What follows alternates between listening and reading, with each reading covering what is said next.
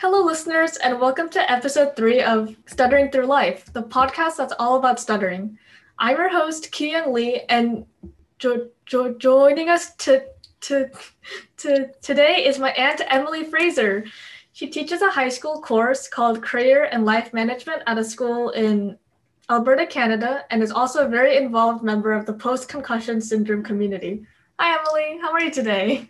I'm good. Thanks so much for having me. I'm so proud of you for starting this podcast and just listening to the first couple episodes. You're such a natural. So I'm really, I'm so inspired by what you're doing and the representation you're providing. And I know that it's going to build into an amazing community. So I'm really proud of you. Oh, thank you. I'm so kind. So, um, I know you've interacted with a lot of your students, and I was just wondering, have you ever had students that uh, that stutter in your classes? Yeah, I mean, I've had a couple for sure, and I was thinking back to how I even how they approached it, and and really with both cases, because I teach high school, students would really come up to me and just say, Hey, so I have a stutter. This is what you can expect. And, and, then I would just ask, How can I support you? And that's kind of how I deal. Like as a teacher, you you deal with a lot of different students with varying abilities and different issues, whether it's emotional or psychological or, or physical. Mm-hmm. There's a, a, big variety. So yeah, sure. really, as a teacher, I've never so much thought about how do I support students with stutters? It's more, I think my goal is always how can I create a safe environment for everyone and really building that community. Um, I know one thing that I started adding in was like at the beginning, I have a journal prompt that allows students to share with me what do they want me to know about them as a student and anything that's maybe going on at home or anything like that, because I know sometimes it's hard to share it out loud, but mm-hmm. it's really a safe way for students to know they're just speaking with me and privately. And, and that's a way that I've been able to like gain that kind of insight from students as well for how I can support them. Yeah, that's great. I think um, having that space, like you said, for them to tell you what's going on, because, like I said, it's hard to say it in words sometimes. Even for me, there's actually been really few times where I like went up to a teacher and told them I had a stutter, and it's different for everyone. But I feel like that way, um, it might be good for the teacher to know, like that. Yeah, and I yeah. think that's so important because teachers want to know how we can support students and it takes i know it takes a lot of confidence to sometimes yeah, approach the teacher and share courage. Yeah, mm-hmm. but the, another thing I was thinking about is at least in Canada, we mostly call them learning strategists, but mm-hmm. I don't know what they're called in the States. But every school has people, whether it's a student success center or accessibility services, there's always people in a school that are there to help. So even if maybe you're not comfortable with a teacher, maybe you can go talk to a homeroom teacher or figure out who those people are that can help you because there's tons of supports and interventions in place in schools. Yeah. A lot of times it's just if people don't ask, you don't know. Like I didn't even know you had a stutter because yeah, I've never noticed it. Yeah. Um, like the counselors at the schools are pretty much like the same things. Right.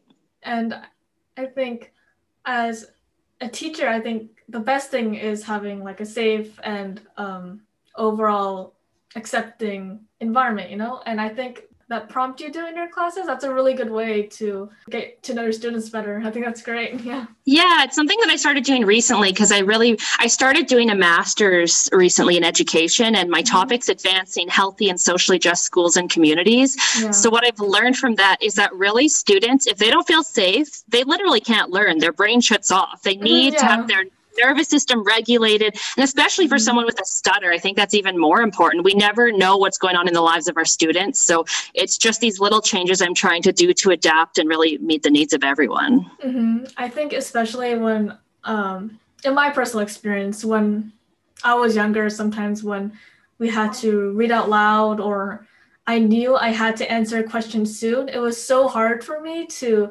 think about like what the teacher was saying and what was going on in class. But maybe if I had, um, if I wasn't so afraid of my stutter back then, it might have been easier for me to just, you know, just go with it. Like, go yeah. with the flow. Mm-hmm.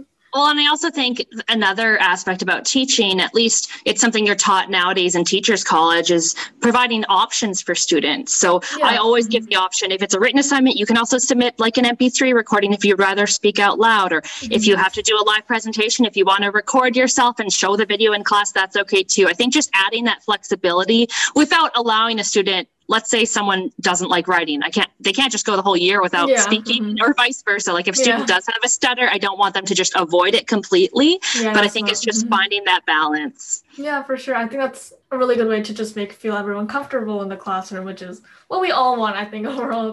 Definitely. And I also mentioned before that you're a member of the post concussion s- syndrome community. Um, can you tell us a little bit about that and your experiences with it?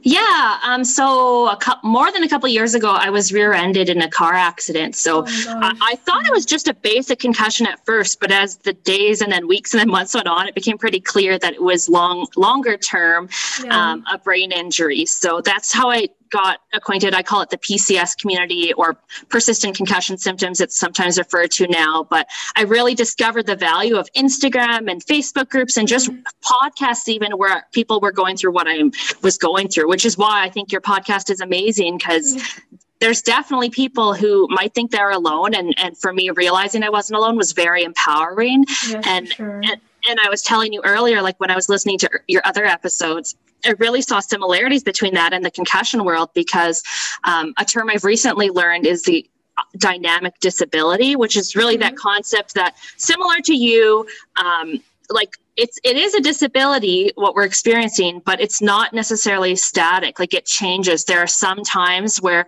maybe you won't stutter or where i don't have issues. And then there's other days where i can't even go to a grocery store because my symptoms are so bad and it's too Yeah. overstimulating right? So Mhm. I really saw that similarity and also the fact that with concussions, I mean, a lot of people didn't know how bad how bad things were because sometimes they'd see me and I'd look fine.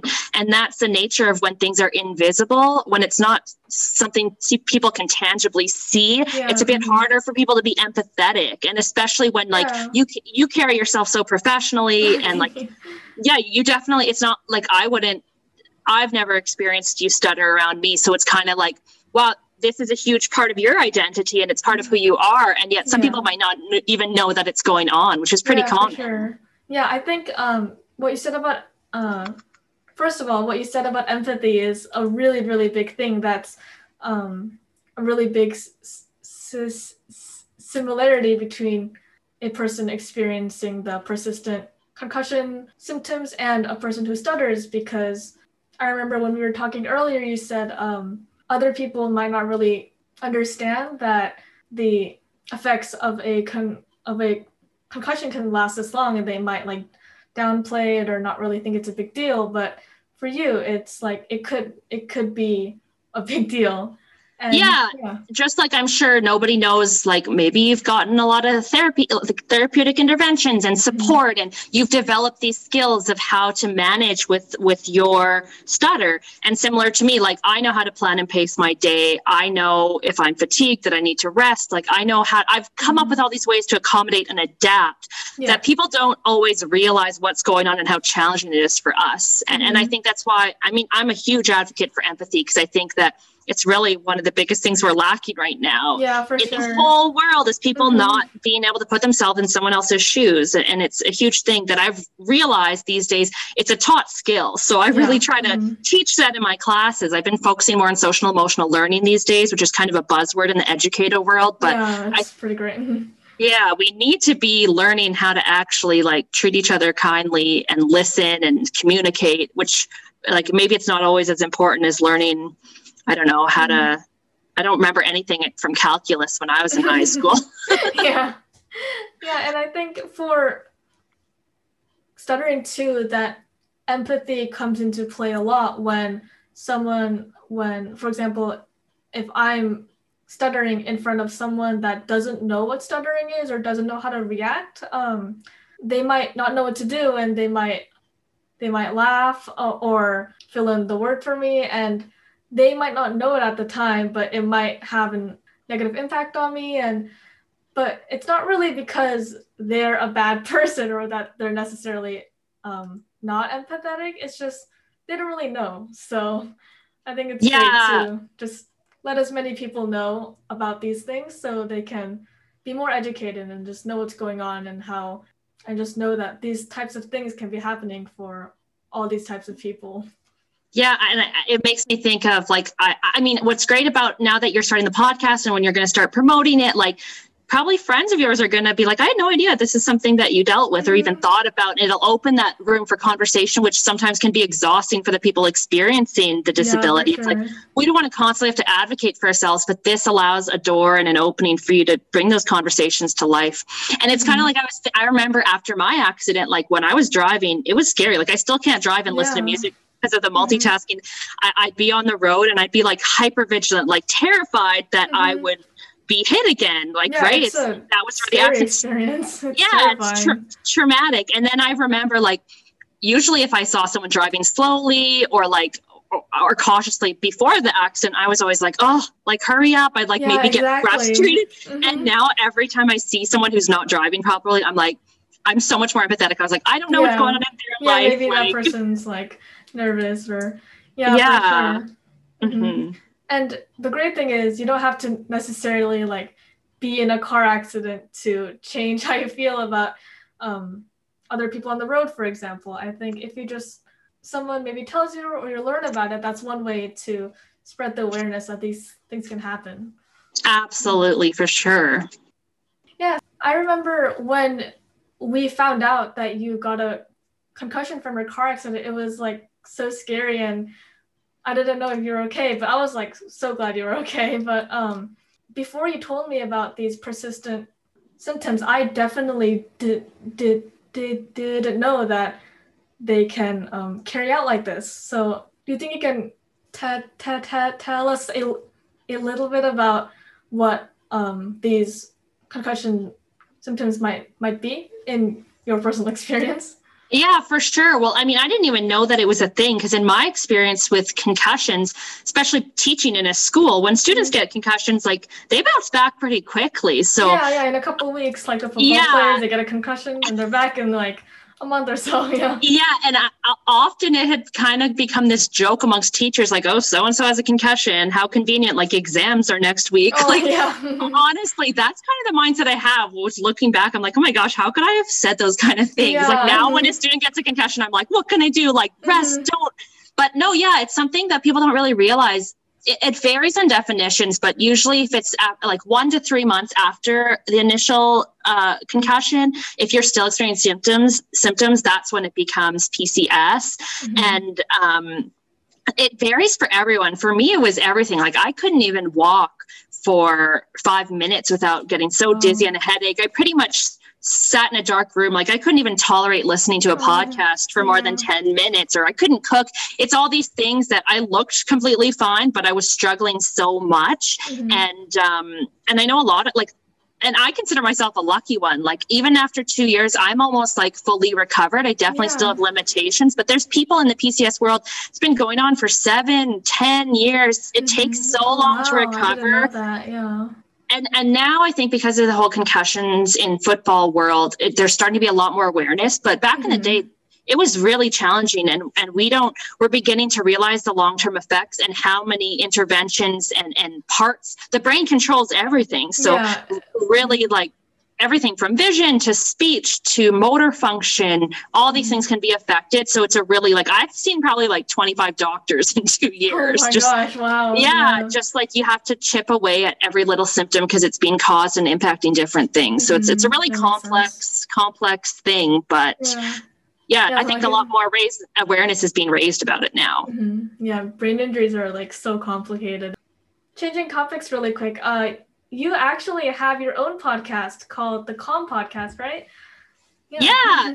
So it was actually one of my biggest limitations has been my vision. I haven't been able to tolerate a lot of screen time. So mm-hmm. right before the pandemic hit, I I was not back to work full time yet and I was kind of just bored and wanting to do something and I was so I'm mm-hmm. so passionate about the course I teach, career and life management. Like yeah, we talk course. about yeah we talk about finances career planning well-being all these things that like people always say i wish they taught us that in school yeah. so i i just call i started the calm podcast like inspired by career and life management class so it's been so fun and mm-hmm. it was mm-hmm. such a good hobby during the lockdown and a great way to meet people and i was yeah. able to like talk about concussions but also talk about a wide variety of topics so it's been super fun mm-hmm. yeah i've I've listened to a lot of the episodes and they're so informational and they're just so fun and you're just like such a likable host and yeah, I really love it. Thanks. Well, I feel the same way about your podcast. So I'll definitely be prom- promoting this on my platform as yeah, well. of course. All right. Uh, thank you so much for doing this with me, Emily. It was so great. Um, Thank you so much. I mean, I'm just so happy I can be involved in any way. And I know this is going to be a huge success. I mean, I can't believe you're in grade 11 or whatever you call it in the States. Like, I was like, what? You're so accomplished. So I'm super, super proud of you. Thank you. Um, all right. So make sure to, to check out Emily Fraser's podcast called the Pon called the Calm Podcast, which stands for Career and Life Management. It has a lot of great information about um, career paths and just general well-being. And I'm sure there's there will be a personal story or experience um, you can co- co- co- connect to. Thank you for listening to this episode of Stuttering Through Life and stay tuned for episode four.